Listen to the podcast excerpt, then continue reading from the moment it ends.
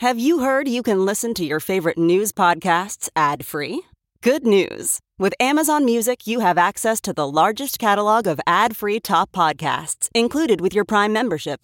To start listening, download the Amazon Music app for free or go to amazon.com slash ad free news podcasts. That's amazon.com slash ad free news podcasts to catch up on the latest episodes without the ads. Hey, it's Kaley Cuoco for Priceline. Ready to go to your happy place for a happy price? Well, why didn't you say so? Just download the Priceline app right now and save up to 60% on hotels. So, whether it's Cousin Kevin's Kazoo concert in Kansas City, go Kevin, or Becky's Bachelorette Bash in Bermuda, you never have to miss a trip ever again. So, download the Priceline app today. Your savings are waiting. Go to your happy place for a happy price. Go to your happy price, Priceline. This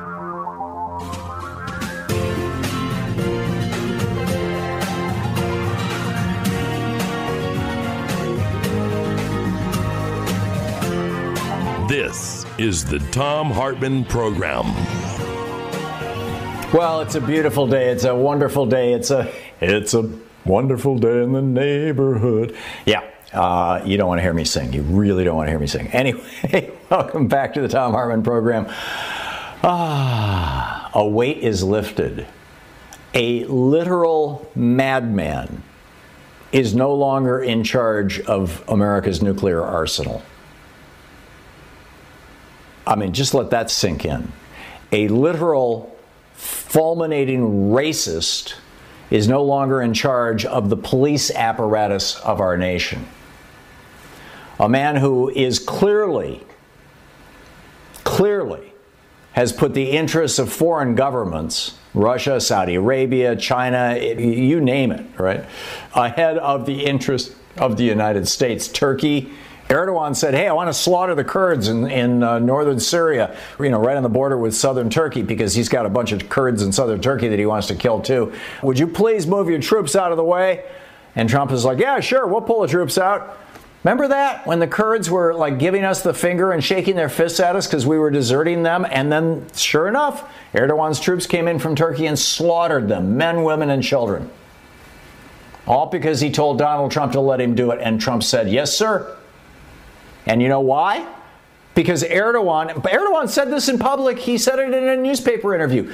He threatened Trump with taking away his two hotels, his twin towers in Turkey.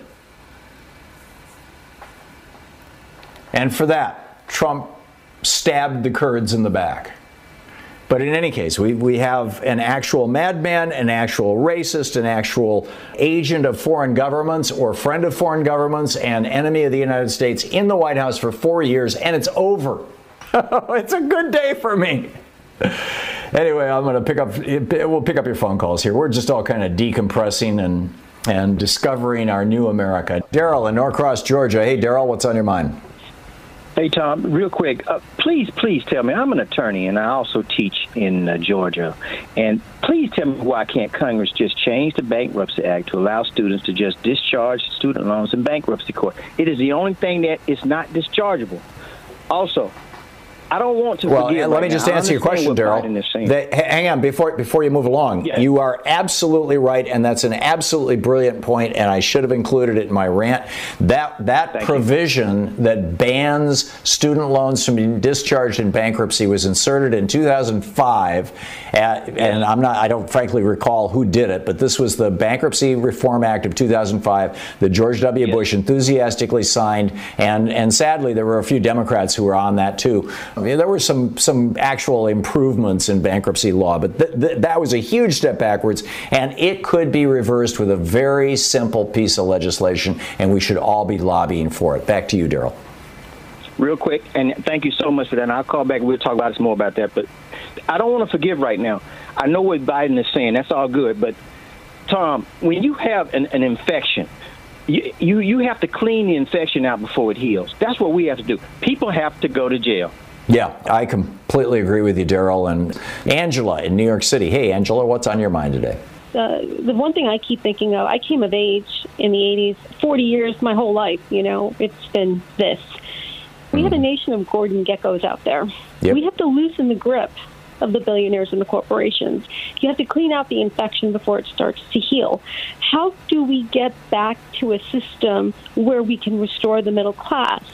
Um, number one, you reverse 40 years of multiple tax cuts that have allowed the rich to get super rich super fast and have made it frankly more difficult because you know Reagan raised taxes on working people 18 times. He cut taxes on billionaires I believe it was seven times.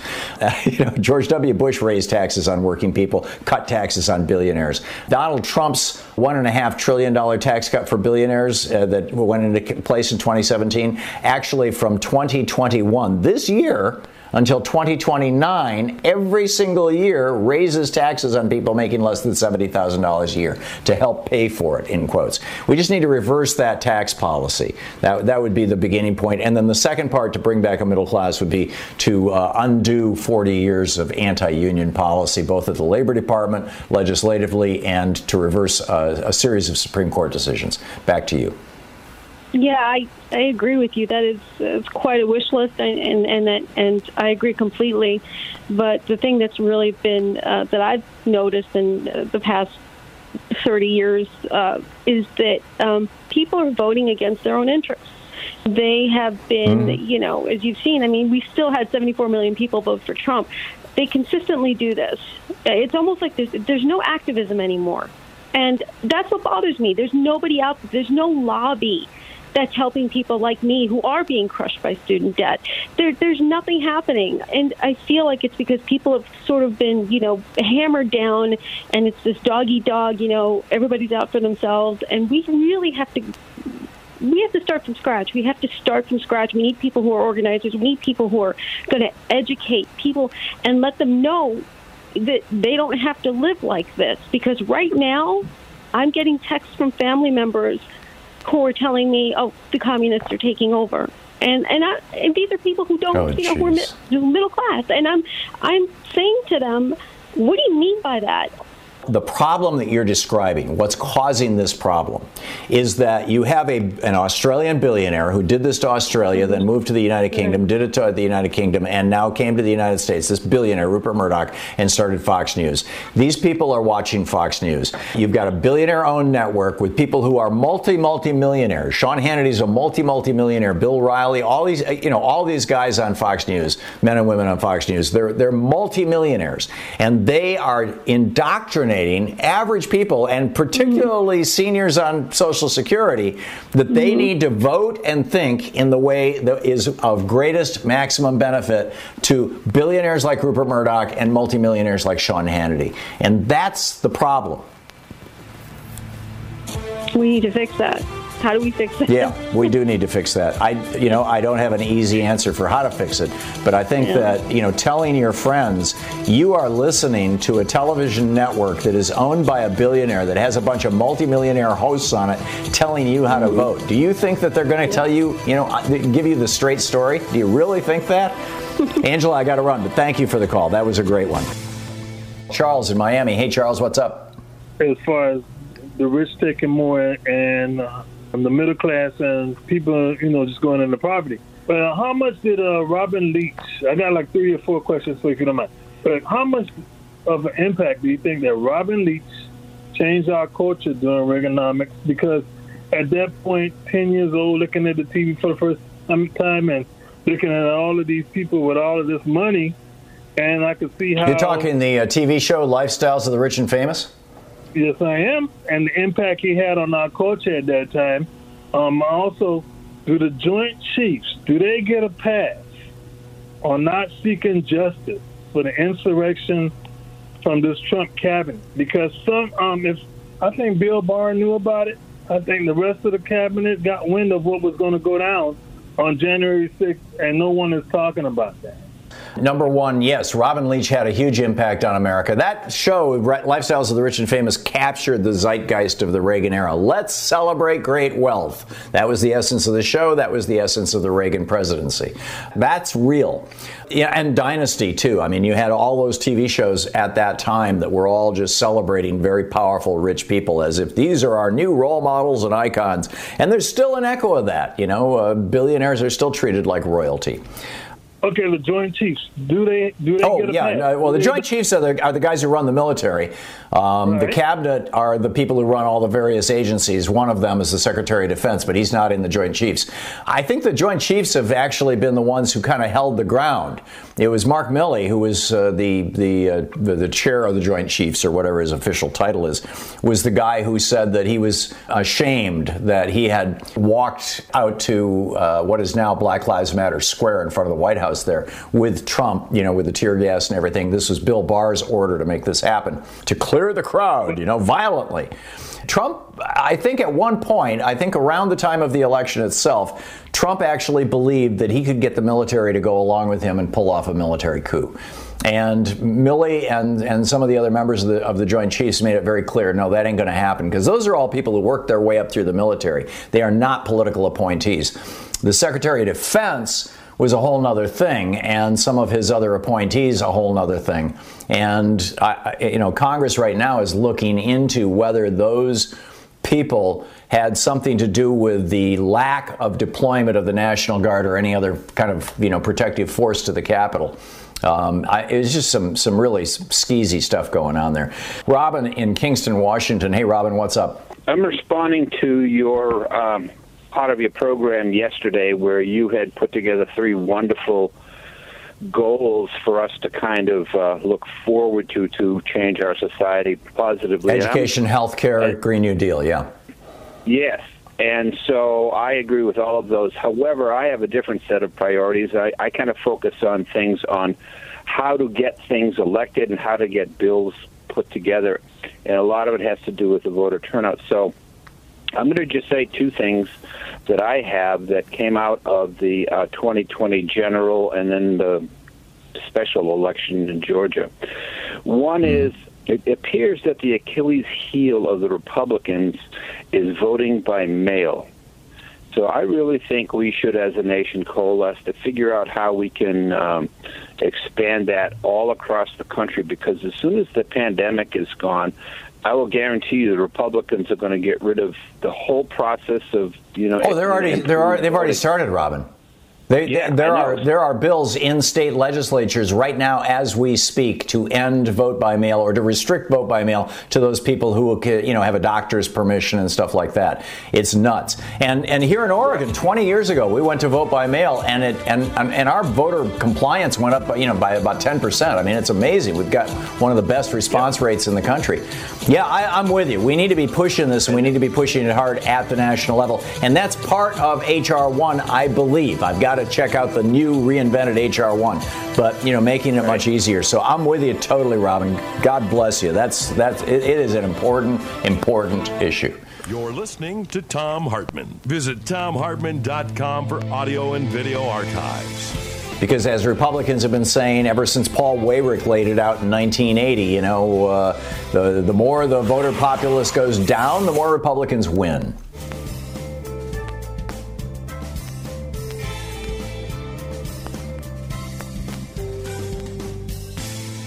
This just hit the very top of BBC News. You can see it at bbc.com. Article by James Gallagher. New UK variant may be more deadly. The Prime Minister of the United Kingdom, Boris Johnson, just said, quote, in addition to spreading more quickly, it now appears that there is some evidence that the new variant, the variant that was first identified in London in the southeast, may be associated with a higher degree of mortality. It's largely the impact of this new variant that means the NHS is under such intense pressure. And then he, he goes on to say, I want to stress there's a lot of uncertainty around these numbers. We need more work to get a precise handle on it. But it obviously is a concern that this has an increase in mortality as well as an increase in transmissibility. And then the next sentence this is from the British Broadcasting Corporation, BBC. The new variant appears to be around 30% more deadly. Wow. Be careful. I mean, if there was ever a time to be careful, now is the time. Martha in Apache Junction, Arizona. Hey, Martha, what's on your mind today? the BBC report that the virus might be 30% more deadly. If you read the article, inside the article, they say they really don't know. But if you listen to Fauci's press conference yesterday at the White House, he says that the thing that makes it more deadly, likely, is not that it's on a more deadly on a one-to-one basis. It's that it may cause more hospitalizations. And so, now that Fauci is has, is unmuzzled, we have to listen to the press reports because the press is not going to cover these things. Boris Johnson said, there's multiple reports about this out now. What Boris Johnson said is that they're looking at statistics from the National Health Service in the United Kingdom. It turns out when Trump came into office, every hospital in the United States was required to submit their daily statistics on you know mortality and morbidity to the Centers for Disease Control that compiled those statistics and published them.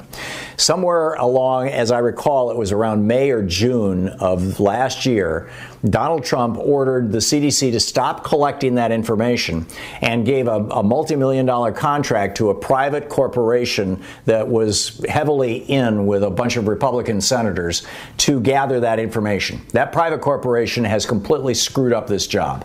And the data now is running two and three weeks behind. It's spotty, it's sketchy, it's irrelevant. That's something, by the way, that, that Fauci pointed out yesterday in his press conference. So we don't have good statistics here in the United States. So we don't know if it's deadly or, or not. But in the United Kingdom, where everyone in the country is covered by the same health care system that does compile da- daily statistics, what they are finding is that the people who are coming into the NHS hospitals with this variant are 30% more likely to die and as it says in the article. So I think that, you know, I'm not asserting that it's 30% more deadly, and Fauci's point yesterday is absolutely correct. If it's more contagious, you're going to get more cases. If you have more cases, even if the same percentage die, as, a, as an absolute number, you're going to have more deaths. But it looks like the, the data out of the UK, which has some of the best data in the world, the data out of the UK indicates that not only is it more contagious, but it's also more deadly. Um, you know, let's wait a week or so and let all this data shake out. But I don't think that the Prime Minister of Great Britain would go on national television and inform his citizens of this if he wasn't pretty damn close to sure of it or sure of it. And everybody's putting in these caveats, as you always do with science. You know, we haven't done the, the double, triple, quadruple testing. But I'm pretty freaked out about it, Jonathan, and I think, you know, we all need to be very, very careful not to get this damn disease. Andy in Minneapolis. Hey, Andy, what's up? Last summer, I just had the motivation to watch actually Robin Leach's Lifestyle and the Rich and Famous on YouTube. And there was an episode oh, really? on Adnan Khashoggi, who was, at the time, they, they claimed he was worth $10 billion in about 1984. And there was a mm-hmm. segment on the show that I thought that was very fascinating, and and in putting that in the context today, for one, 350 average size homes would be able to be built 1984 with that 10 billion dollars of net worth, which could house about you know up to two million people. You know, in other countries, in third world countries, that could food, clothing, and shelter for 10 million people for one year. Or just as far as the corporations are concerned, McDonald's was worth about ten billion dollars then. Well, when you look today, they're worth 120 billion. So the inflation doesn't really match up. So it really puts a lot in the context of what's happened over the last what this is what 35, 40 years since that episode. And I think that last yeah. caller who talked about lifestyle of rich and famous really has hit the nail on the head on what that's done to our culture. Yeah, that was Charles. I don't remember the city he was in, but yes, I'm with you. And and like I said, that it wasn't like that show did it. What that show did, and other shows, Dynasty, and the other thing that happened, Andy, that I thought was really really fascinating, was TV shows in general changed in the 1980s, and, and you'd have to ask somebody who's probably over 60 to be able to, you know, or maybe over 50 anyway, to be able to tell you about this. But prior to the Reagan presidency, when you looked at, like Louise and I were watching an old rerun of Golden Girls last night, they live in a, a, normal suburban home. You know, this was early on, this was early in the 80s. But after the Reagan presidency, it was no longer, you know, Rob and Laura's house in New Rochelle or, uh, you know, Lucy and uh, Ricky living in a third floor walk up in New York City. It was now people were living in multi million dollar houses. And it's like the whole, the whole zeitgeist changed changed. We, we started celebrating wealth in a big way. Uh, you know, that affects people. People, people are affected by you know thinking that oh these are the people that I should emulate or this is this is what is normal. Apparently I'm not normal. I'm just average uh, you know American kind of thing, and it has an impact. It has a real impact on people. Yeah, so I, that, I agree. That, one, one thing too, Yeah. with Yeah. reality TV, that's another big change, and I just wonder, you know, what what cultures from the '80s and then the 2000s as well. Yeah. That would be a good. That would be an interesting study. I mean, reality TV largely came about as a result of the writers' strike, but it turned into its own genre too, with Donald Trump being one of its superstars. Andy, thanks a lot for the call. Ready to elevate your home? Picture this central heating, a cozy fireplace, or your dream walk in closet. Build a backyard oasis, go green with solar panels, or start a business. It's all possible with Figure's home equity line of credit. Unlock up to $400,000. Apply online in five minutes. Funding in as little as five days. Head to figure.com and transform your home. Figure Lending LLC, DBA Figure, Equal Opportunity Lender, NMLS 1717824. Terms and conditions apply. Visit figure.com for more information. For licensing information, go to www.nmlsconsumeraccess.org.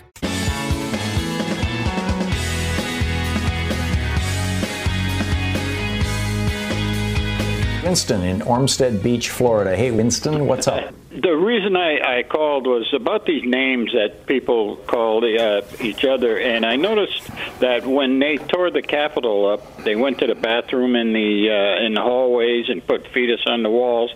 To me, I don't know why they don't. The news people didn't call them like barbaric people. These are barbarians that, that did all this stuff. They're supposed to be so wonderful for Trump. But you know what a barbaric thing to do. You know, I mean, these people need to be called out what they really are. I'm right? with you, and they- and, and, and I thought be- that part of it didn't get anywhere near enough coverage. And I guarantee you, had that crowd been black or Hispanic, that would have been the principal storyline. You know, Yes, is you know, absolutely. look at what happens when you let these people out loose, and and of course because I mean this is just another example of white privilege, Winston. It really is. Mm-hmm. Winston, thanks for the call. It's a good one. Margie in Wisconsin Rapids, Wisconsin. Hey, Margie, what's up? Hey, Tom, just remember that prior to the 1980s, the ultra wealthy on TV was portrayed as deviants and wingnuts and insane. Yeah, Mr. Think Potter. of the Munsters. Think of the Addams Yeah. family. Even the Beverly Hillbillies, where the only sane, nice person in there was Jane Hathaway, who was the receptionist. Even Gilligan's Island, the billionaires were the bumbling idiots. You're right. You're absolutely right. And everything changed with the Reagan administration, and suddenly the billionaires became the masters of the universe and the strong and the smart and all that kind of nonsense. Amazing. Thank you. Thank you for that, Margie. Fred in Naples, Florida. Hey, Fred, what's on your mind today? Uh, you mentioned uh, you were talking about global warming, and the other day you mentioned one word thing about animal uh, Agriculture. yeah. agriculture for global warming. Now mm-hmm. w- we go on and on and on about carbon, which will take 20 years to correct anything at least. With methane, if we change our eating habits, we can change that tomorrow You're right. because methane That's why is I so suggested strong. that methane is 80 times more potent a greenhouse gas than is carbon dioxide. It lasts, the average half life of methane is around 20, 25 years in the atmosphere before it breaks down to carbon dioxide and water vapor. It does contain carbon. Uh, Ronald Reagan made jokes about cow farts, but it's a real thing. And, It's uh, not and it's not just cow farts, cow belches. Yeah, belches. Thank you. You know, if you're a meat eater, fine. You know, yeah, I'm not telling you how to eat, but uh, if you cut back on the amount of meat you eat with any meal in which you eat it, you know, instead of eating a quarter pound of a steak, eat, eat a three ounces of a steak. Uh, number one, or number two, cut it back so that you're having, you know, start with meatless Mondays, then meatless Monday, Wednesdays, and Fridays, and eventually you might get to just, you know, meat on one or two days a week as a special treat or something like that. It will have an impact on the environment it's something we can all be doing. Well, yes, but with Citizens United, that prevents people from talking about the beef production because you go to jail Well, not if you hurt that. the profits. Yeah, it's not. It, yeah, you're talking about the ag gag laws that have been passed in, in about half the states. You know, laws where it's actually a felony to go in and photograph or film what's going on in these in these uh, factory farm operations and slaughterhouses and whatnot. And uh, you, you can talk about it, you know, in the context of global warming and not violate the ag gag laws. But if you identify a particular company that is a malefactor, you could be in trouble. So, Fred, I'm with you. I, I think that uh, you know we need to do something about this. And and the other part of it is, and this is what the caller who had brought this topic up was saying, was that there are ways to have even animal agriculture that are that are that that don't uh, you know, that don't massively produce carbon uh, pollution. If you know, you, cows are ruminants, right? They're they're designed to eat grass, you know, to wander around on the plains and eat grass. Well, let them eat grass, you know, on the plains. Then you're just recycling current carbon. You're not taking fossil fuels and using that to grow soybeans and then feeding the soybeans to the cows and, and having them belch, and, you know, and, and all the carbon involved in that whole process and everything else agricultural practices as well as the level of concern. And by the way, and Fred, thank you so much for the call and raising this topic. And by the way, if you cut back on the amount of meat you're eating, you'll be less likely to end up with heart disease, hardening of the arteries, or cancer. These things are all tied to high levels of meat consumption, kidney disease. I mean, there's a, a, a obesity. There's a bunch of problems associated with with the American diet's high level of meat consumption.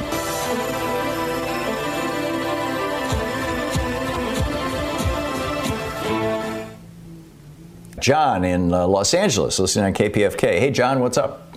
I come from a very Republican family, and I've kind of been separated since my mother died because I really don't fit in. But recently, I've been able to contact my younger members, and I'm trying to explain to them how the Republican Party's not their friend, that libertarianism mm-hmm. that's taken over. And I, I'm sending the, your Monopoly book to them and the Oligarchy book and I write email them.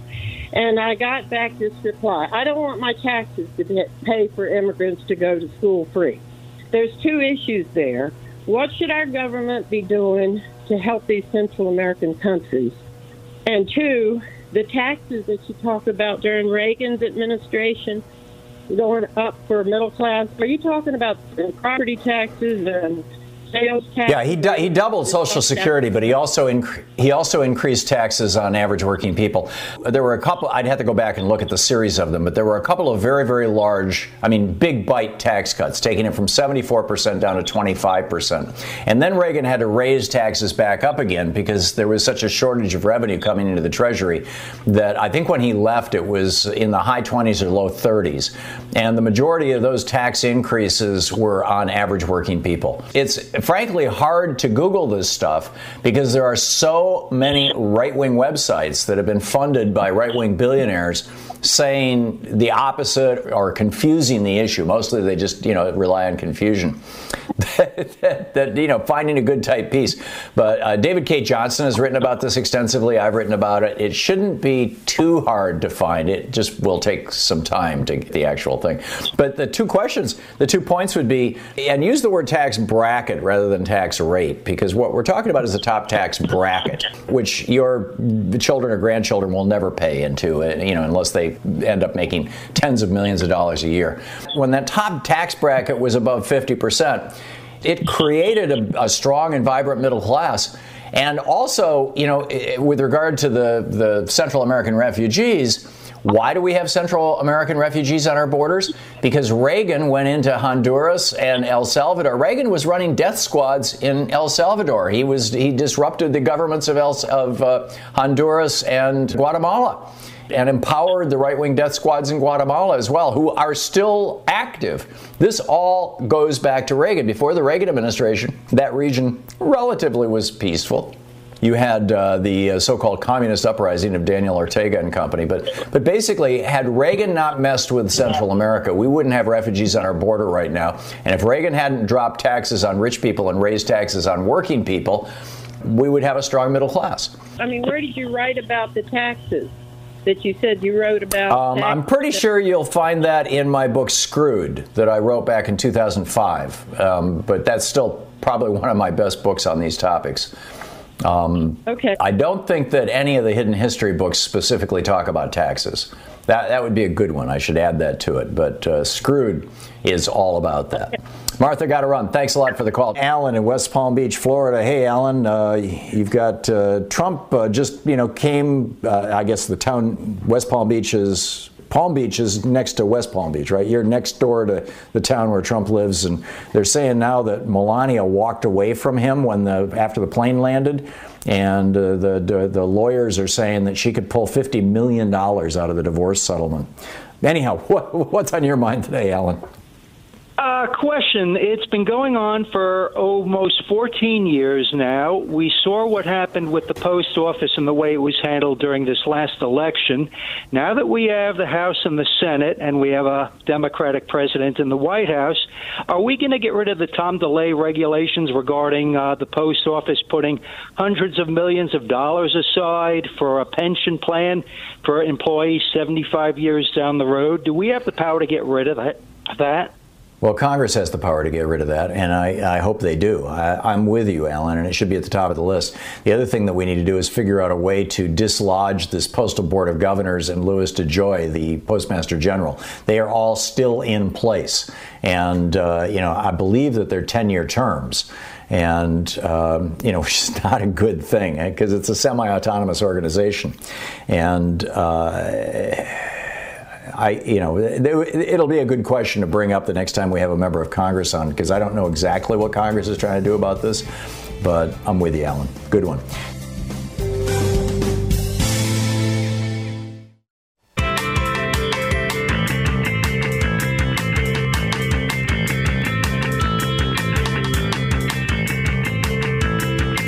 On the line with us for our progressive town national town hall meeting here today is U.S. Congressman Ro Khanna. K-H-A-N-N-A. He's the he's a vice chair of the Congressional Progressive Caucus's website, Khanna, K-H-A-N-N-A dot gov. You can tweet him at Rep Ro Khanna. Uh, he represents the 17th District of California in the U.S. House of Representatives. Congressman Khanna, welcome back to the program. Quick question. Uh, last time you were on, I asked you if that uh, uh except in cases of impeachment phrase in the uh, uh, clause that authorizes presidents to issue pardons had any application to today's circumstances. Were you able to find anything out about that?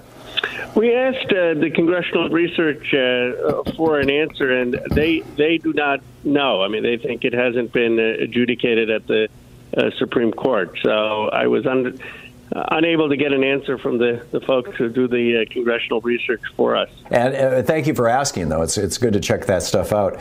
And uh, I'm, you know, before we start picking up phone calls, I'm wondering what's on your mind right now. What are the things that you want people to know about and bring to their attention, and uh, or perhaps even ask them to do something about? Well, I, mean, I, I think it's a, a new day, obviously, for the country, and uh, we're going to have to deliver now fast in improving people's lives. The the big uh, challenge ahead of us is uh, getting the COVID relief package uh, passed. Uh, President Biden, with 1.9 trillion, is actually uh, quite a good uh, uh, start. I mean, it has the earned income tax credit, child tax credit, $15 uh, minimum wage. The the key is that we actually get this up past the finish line and we pass it, and not try to chase Lisa Murkowski's vote or Susan Collins' vote and have some uh, watered down version pass. And so I've been working uh, with Bernie Sanders and Warren Gonell. Bernie Sanders uh, has a very critical role. He chairs the budget committee in the Senate. And the argument is that we have got to pass this through reconciliation, including the $15 minimum wage, which you could easily do. Uh, don't want to go too long, but as you remember, Bernie Sanders and I had stopped Bezos Act, where we said if Amazon didn't pay uh, $15, they would be taxed. And you could do the same thing for every company in the country. You could say if you don't pay $15, uh, you will be taxed for the differential, which is the type of tax increase that could pass with 50 votes through reconciliation. So the, the bottom line is what we need is to, to say we've got to do everything possible to get this 1.9 trillion uh, through reconciliation and not dilute it. God bless you guys. I, it is uh, it is such a critical time. Well, uh, let's pick up phone calls here. Uh, Peter in Dothan, Illinois, or Alabama, excuse me. Peter, you're on the air with Representative Khanna. Uh, thank you for taking my call, call Congressman Khanna. And uh, first of all, I like listening to your town halls, and you come up, uh, across very clear and to the point, and is understandable. So thank you for that. Uh, Thank you, Peter. I was think, I, I, I was thinking about the children of the border and trying to find their parents. And, you know, I feel that we might know what country they're from. And could we not uh, solicit those countries and offer their parents uh, asylum to come forward? And I would be in favor of offering the parents asylum to come forward to claim their children. Peter, it's a, a good idea. I mean, the, the problem has been uh, that uh, there was no effort uh, made uh, to figure out who these kids were uh, when they were separated. Uh, I often say, I've told people that we have in this country tracked Amazon packages better than we track those those children, and so you your idea is worth pursuing, and I'll uh, raise that on the oversight committee. Could we uh, offer uh, asylum? I think the uh, the danger is that a lot of these parents uh, uh, fled very difficult circumstances, and it's hard to to, to figure out who they are or, or to locate them. But it is a it is the greatest moral stain of the Trump administration. I, even more than the insurrection, which is an attack on democracy. I mean, to uh, to take a, a suffering ch- a child and to impose suffering on, on someone who's just totally or innocent, uh, I think, is the definition of inhumanity. I have read in a couple of different places that a number, and a not inconsequential number of these children have also um, been been adopted, been put up for adoption. That they went into foster care, and then uh, where they didn't think they could find the parents, they they adopted them out, and that there might even be some Trump-aligned quote Christian adoption agencies associated with this process. I don't have any confirmation for that, but I would love to see you guys look into that.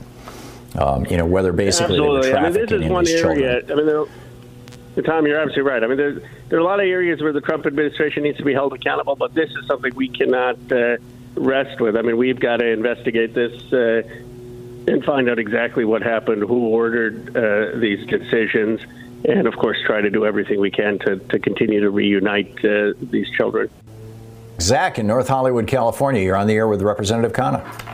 Good morning, gentlemen. I'd like to talk about green capitalism versus dirty red, old fashioned capitalism. And uh, I just, my question, I guess, is do you think it's proper for political figures in public like yourself to actually expose the lie that dirty capital has been masquerading as democracy for 75 years and that it's not really protecting the thought of a free enterprise economy for all individuals. It's really protecting the market schemes, the weapons manufacturers, and the advertising class that support the idea ever since World War II that bombs and strong militaries provide us with national security and peace. And they'll keep telling us that while they're selling us burgers, cars, and designer drugs. Uh, can can you speak in public about the masquerade? Well, I think you raise a very important point about the increase of uh, the defense budgets and the amount of money that goes to defense contractors.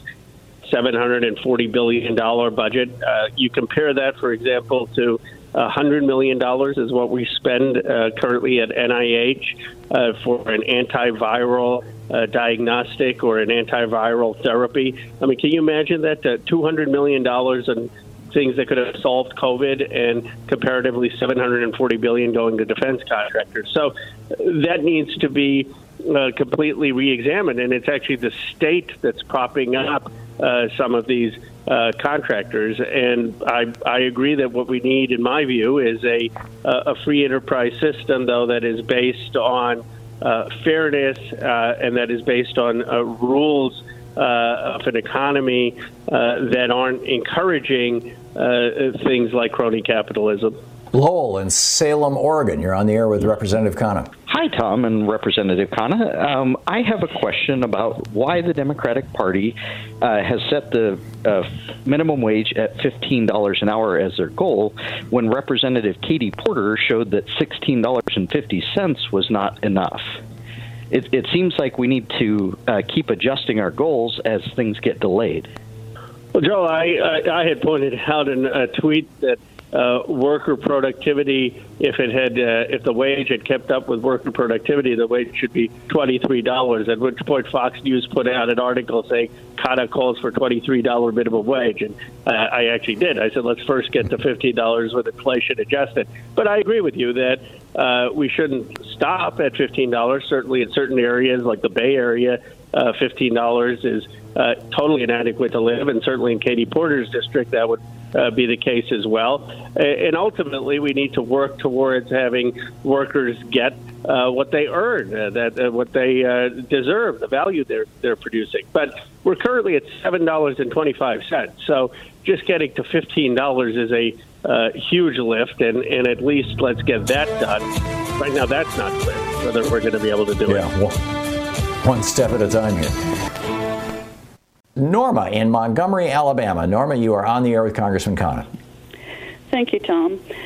Representative Khanna, I have heard a rumor that is, I find very disturbing that through the years when we bailed out savings and loan and um, Enron and automotive industries and banks during the housing crisis, that we are now going to bail out the health insurance industry so that they do not go bankrupt.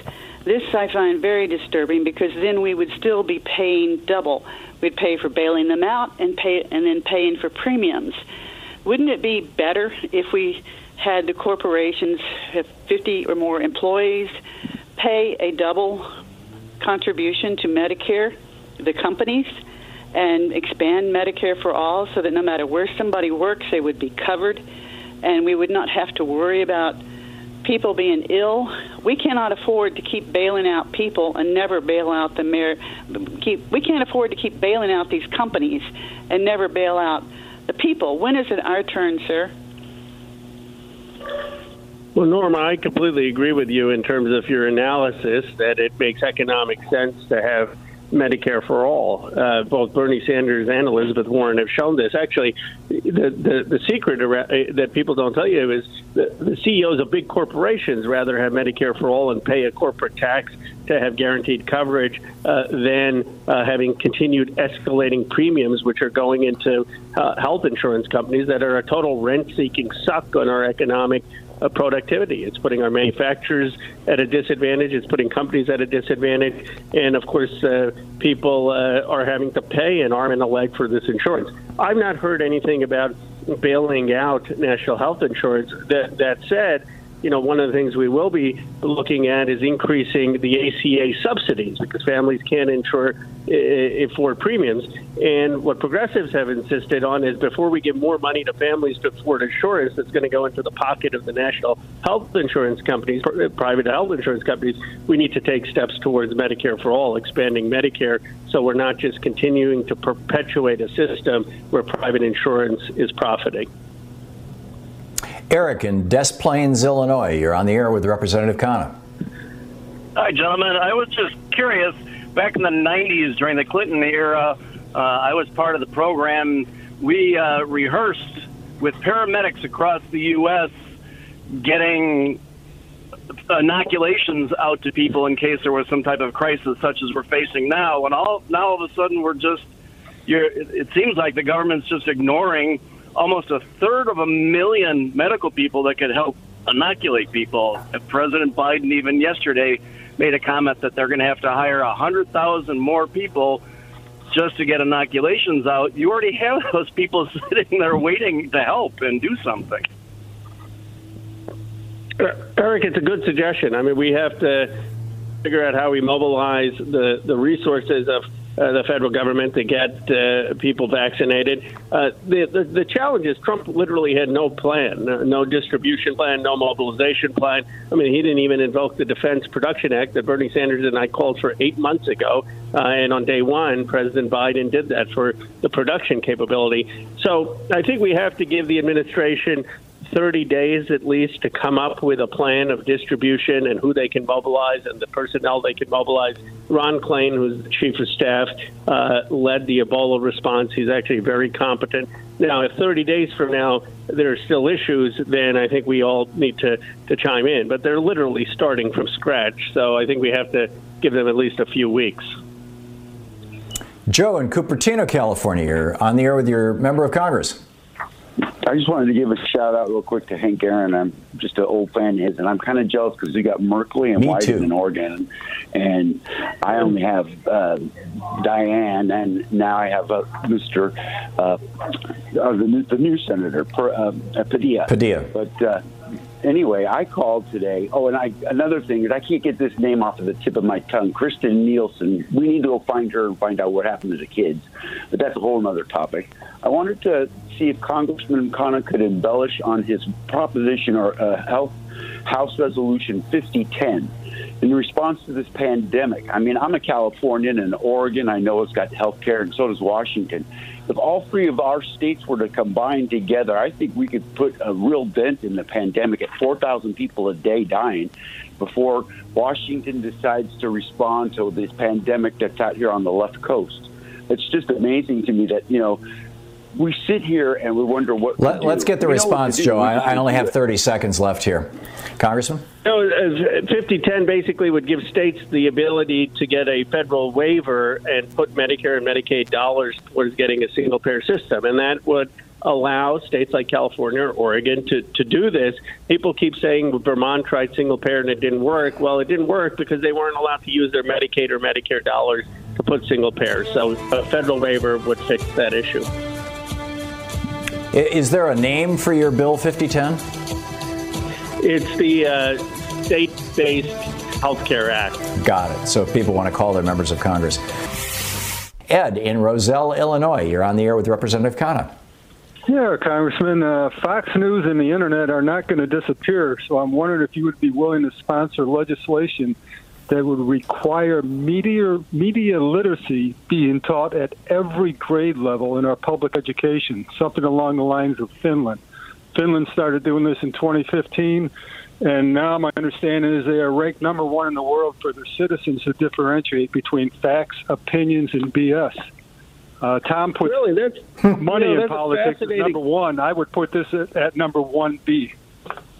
You know, it's a fascinating idea. In fact, uh, uh, as uh, Tom knows, I've been writing a book about uh, digital platforms, and I'm going to research this. I didn't know this about Fin- Finland because I call for digital literacy, but I haven't looked at Finland's uh, program. So thank you for that uh, excellent suggestion, and I'll look at it, and we'll see if we can get uh, legislation. But I completely agree with you on digital literacy, and it's worth studying Finland. This is why I love these town halls. I always get some good ideas from from your uh, uh, listeners, Tom. Yeah, I just learned that myself just now. We, we have some of the smartest listeners in the world. Uh, Philip in Island Pond, Vermont, you're on the air with Representative Khanna. Yeah, my question for you, Ro Khanna, is that uh, I wish that the progressives and the Democrats in general would do a better job uh, about educating people about socialism and the different uh, uh, aspects of it. Every time somebody I talk to who votes Republican, they seem to be fixated on that word socialism, and it seems to be the trigger. I know there's a lot of trigger words out there that uh, psychiatrists have told me that they use in propaganda to get people to do things they don't, they don't wouldn't normally want to do. But the thing that shuts everybody down is once that socialism word comes up and the Republican people, representative or senators speak it, I've listened to it up here in Vermont, immediately people shut down. Oh, the Democrats are, are socialists. We don't want those in there. We fought in the wars against socialism. My biggest complaint is yes, education in schools. I heard the other comments of the other people; those are great, but the propaganda is the most powerful tool on the planet right now to to, to persuade people to their ways. And the psychiatrist that I know out retired after four years said we can make people do anything, even things they don't want to do, with the techniques we have. And this my concern is that the Democrats are still not educating people well enough on the socialism. It just shuts people down completely, Well, so- instantly. So I, I, I agree with you. And first of all, I don't think uh, we uh, should shy away from embracing uh, free enterprise and the uh, American dream of starting a business in your garage. Uh, that it was part of FDR's vision. When people talk about uh, the right to a, a, job that was part of FDR's uh, second Bill of Rights, they often don't read uh, the full statement. But he talked to a, a, right to a job, not just in government, but a right to a job uh, in private industry, which back then was in manufacturing or in agriculture. The reality in this country is 85% of jobs are in the private sector. And what we need to make sure is that people have the choice. If they want to go into public service or government or civil service, like I have chosen to go into, they should have that option. But if they want to go into the private sector, they should have that option. And the Democrats believe we need to equip people with the tools to uh, fulfill their uh, potential. No one is talking about the government takeover and uh, having government uh, uh, run, uh, you know, your gas station. So I think we just we shouldn't shy away from celebrating the free enterprise system as long as those markets are truly open and fair. Carol in Hemet, California, you're on the air with Representative Khanna. I am collecting unemployment payments. When I was when I had to stop working because COVID, um, I was only working 15 hours a week. Therefore, my unemployment check is $98. I was told by the unemployment uh, department that I cannot receive the $300 uh, federal st- stimulus uh, unemployment money because I don't make a $100 in my unemployment check. So I, I got the initial six hundred dollars that they that they were giving, but when it d- went down to three hundred dollars, they said I was no longer eligible because I wasn't meeting the minimum of a hundred dollars in my unemployment. Sound, yeah, that doesn't sound right to me because the legislation, as I understand it, uh, says that. Uh, you you have to get what your uh, last job was at being unemployed or reduced hours uh, uh, under COVID shouldn't uh, penalize you. Uh, so what I would recommend is you reach out to your member of Congress if if uh, for whatever reason they're not responsive, you can reach out to our office and we'll make sure we connect you with your member of Congress and they can pursue this with the the agency to make sure you're being treated fairly. Teresa in Port Ludlow, Washington. You're on the air with Representative Khanna. Uh, hello, Congressman. Um, I'm calling hi, about. Um, hi, I'm, I'm calling about uh, single payer and Medicare for all. I was wondering how we as citizens could push this through because I feel like our healthcare system is so archaic and becoming more expensive every year, and it's really hurting. You know, not only the seniors, but you know, even the younger people are going to be facing this issue in the in the future. Teresa, you're absolutely right. I mean, it's hurting people because of the medical costs, because of bankruptcies, and it's hurting people, even those who have insurance, because many of them are not getting the care they need uh, because doctors are not in network or they don't want to pay the extraordinary copays or the out of pocket costs.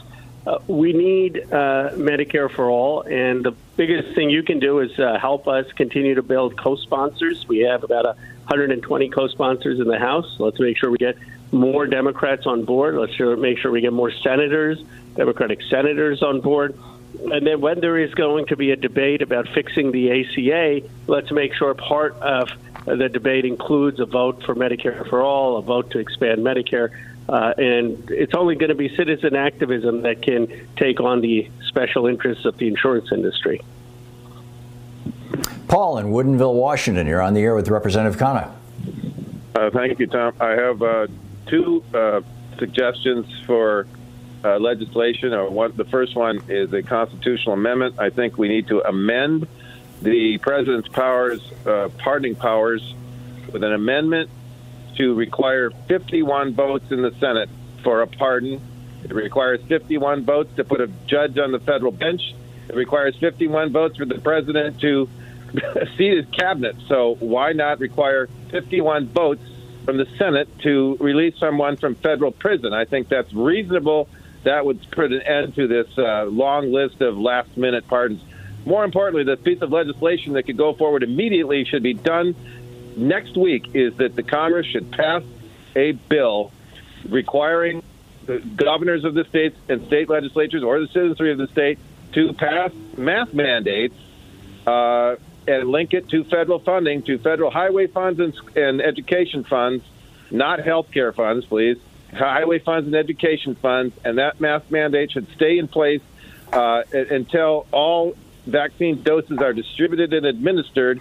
Otherwise, as people are going to get their doses, they're going to start taking their masks off, and then everyone will be taking their masks off. We need to have everyone with their masks on until the doses are administered. And the states, in this way, if Congress passes a bill, it will not be an executive order that will be seen as being uh, partisan or political.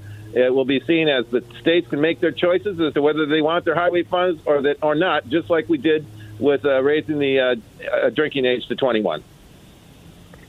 Paul, both uh, excellent ideas. I mean, I am very sympathetic to amending the uh, Constitution to restrict the presidential uh, power to pardon. I, whether it's 51 senators or some other judicial uh, review or something, uh, we do need to restrict it. I mean, the idea originally was that it was similar to a king's power of mercy, and it was supposed to be given uh, to folks as a as a sign of mercy. And it's obviously not being used by that. It was most abused by Trump, but frankly, it's abused by many presidents uh, for political cronyism. And so, uh, I think that's worth looking into. Uh, on the mask mandate, uh, I, I would be uh, supportive of that with states.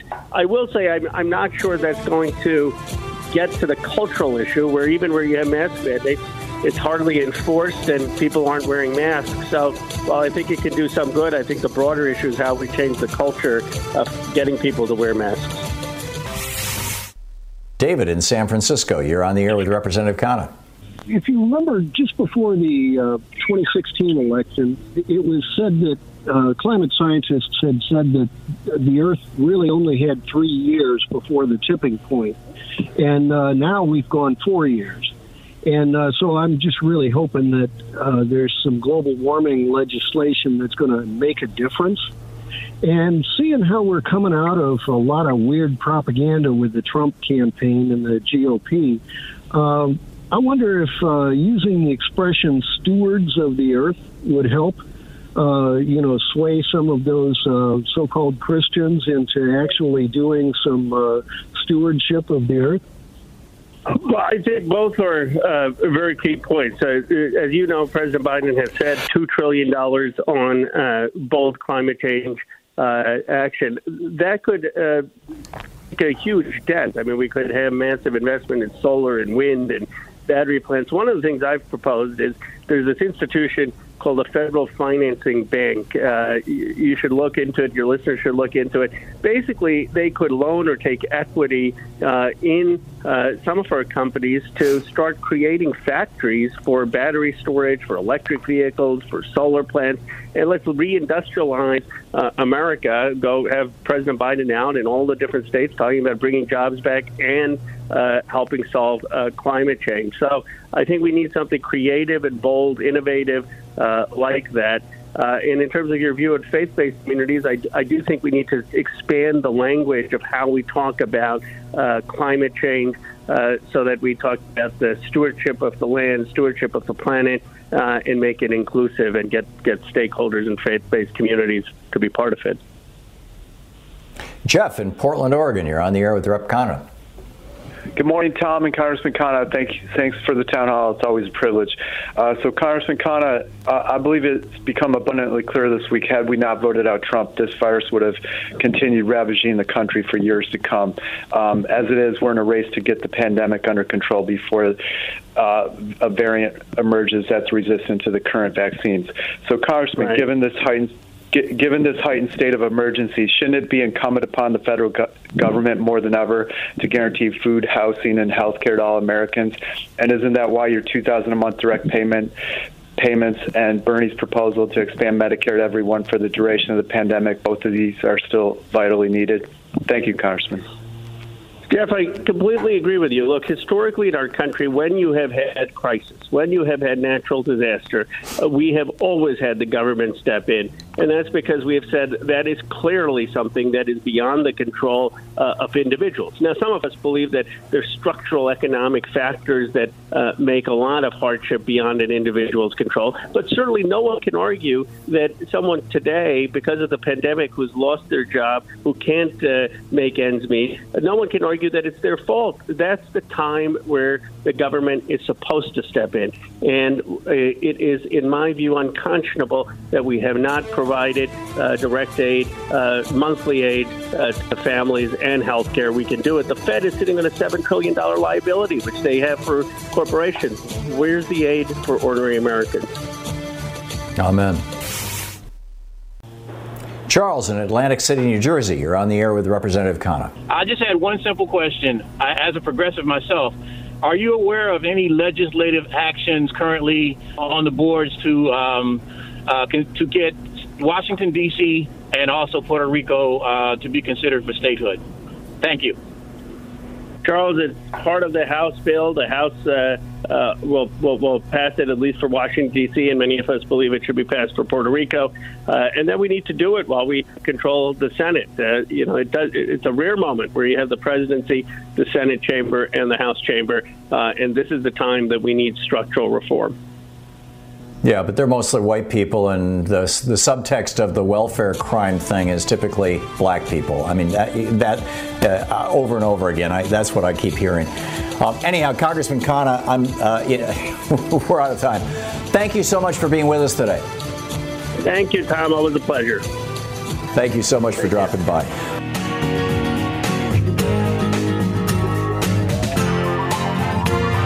You've been listening to Thom Hartmann. For audio and video archives, visit thomhartmann.com.